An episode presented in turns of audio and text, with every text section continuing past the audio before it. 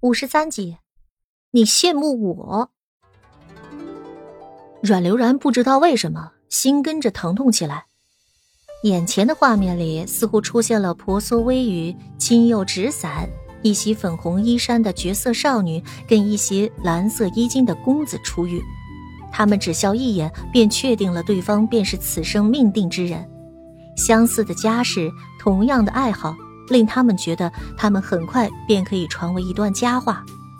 可突如其来的噩耗，还是活生生的拆散了两人。经历生离死别的苦痛，他们被迫分离，长相思成了折磨他们最大的痛苦。好不容易有了可能联系的契机，为了彼此安危，他竟然可以选择做到不见。他虽没有表态，但透过林淑仪那双清澈恬静的眸子。想想他心爱之人的模样，也不难猜测，他应该跟他一样是个温润如玉的人。他一定所求只是他的平安。宫墙这道墙，他一定懂他，他也一定永远不愿跨越。阮流然明白前因后果，可不知道为什么心就是越来越堵得厉害。放心吧，我一定要在最安全的状态下安排你们见一次。林淑仪去急了。指着他脸上的伤痕跟手上的烫伤，你胡说什么呢？妹妹，你已经这样了，身份被皇上贬为宫女，身体也频频受伤，我怎么能让你为我冒险？绝对不可以！懂得了林淑仪居然是因为他这个模样才放弃见面的，阮流然有些感动。姐姐放心，我这个样子有一半是我自己作的。我其实只要小心一点，就不会有事了。自己作的，是啊。李昭仪让我给他倒水，我故意倒烫了，不然也不会烫着我自己。这，听到这个理由，林淑仪也不知道该说什么好。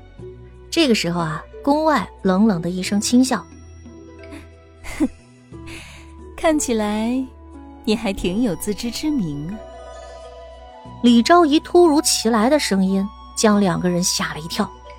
为了看信，林淑仪可是想尽办法并退左右的。李昭仪这番来，自然也就没了人通报。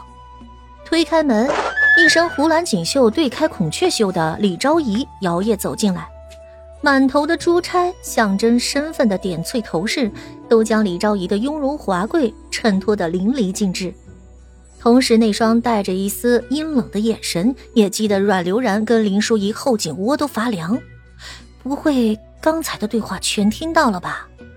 对于李有林来说，先前的话虽然没有听得很真切，但是该听的重点也全都听到了。屏退左右，李有林冷笑的坐到了他俩的对面。只是石郡主，本宫想着你这种性子。能被一步步贬成宫女，定然是对皇上做了很多大不敬的事。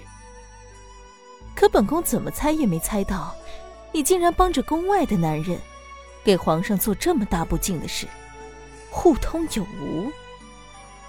林淑仪吓得全身发抖。阮流然没有回话，而是盯着李有林来的时间。你跟踪我？毕竟他才来多久啊？撑死十分钟。十分钟的时间，他前脚刚到，李有林后脚就来，不奇怪吗？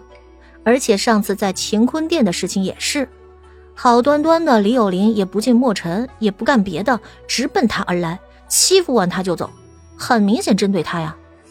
李有林的确针对。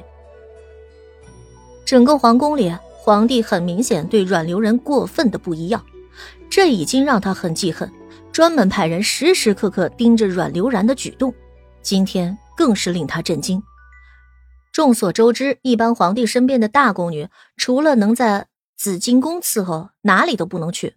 可阮流然不但能大摇大摆的走出来，还能到处溜达。宫规呢？礼教呢？皇帝给阮流然的特权大到这种程度了吗？当发现他的目的是钟粹宫之后，他责令步辇快步跟来。但他唯一没有想到的是，本想抓点什么其他的把柄。却抓到了这么惊人的消息，除了阮流然说话的这种调调，李有林脸变了好几瞬。什么跟踪？有你这么说话的吗？本宫来哪个宫里，能是你这个小小宫女平治的？林妹妹这里，本宫想来就来，想走就走，她都做不了本宫的主，你能干嘛？这就是官大一级压死人。阮流然实在是想把李有林骂个狗血喷头，连同上一次手受伤的事情一起骂。但是李有林本来就比较招墨尘的偏袒，自己呢又是一个小宫女，琢磨再三，他滴溜溜大眼睛一转：“是吗？没看出来李昭仪娘娘还是个敢做不敢当的人。不过没事儿，女人嘛，没骨气一点可以理解。不过既然昭仪娘娘是找林姐姐。”那我就不奉陪了，恕我告退。阮流然是故意以退为进，趁机转移李有林盯着林姐姐事情的视线。果不其然，李有林气疯了，一拍桌子：“你当这是哪里？又当你是谁呢？本宫还没走，你敢去哪里？”那是昭仪娘娘找我。本宫找你做什么？哦，那昭仪娘娘跟林娘娘聊吧，我看着。阮流然做事乖巧的站在了一旁，李有林气懵了，说是要来抓他的把柄，很明显搞得自己跟踪一个小宫女，说不是的，阮流然又事不关己高高挂起，好像怎么做都不对，怎么会这样啊？李有林还是第一次发现跟一个女人争口舌还不太容易争得过，不过蛇打七寸，垂眸间他一扫阮流然此刻红肿的手背，冷冷一笑。本宫竟忘了，还被你一介小宫女带了节奏。怎么，手不疼了？皇上没有再联系包庇你了？你又拿自己当主子，敢跟本宫有来有回聊天了？提及这个事儿啊，阮流然是真的恨得牙痒痒。不过小手往袖子里蜷缩了一点他还是很嚣张的。哼，没有没有没有，对于小宫女的身份，我是很认的。昭仪娘娘说的没错，不过你说我又拿自己当主子了，这句话我不认。皇上的确是降了我的身份，贬了我的分量，但是也没公开说我就不是他女人了呀。好歹也是八抬大轿抬进宫的，他又没休妻，我凭啥不是主子？倒是娘娘这频繁找事儿，让我突然明白了一件事啊。什么事？你羡慕我呀？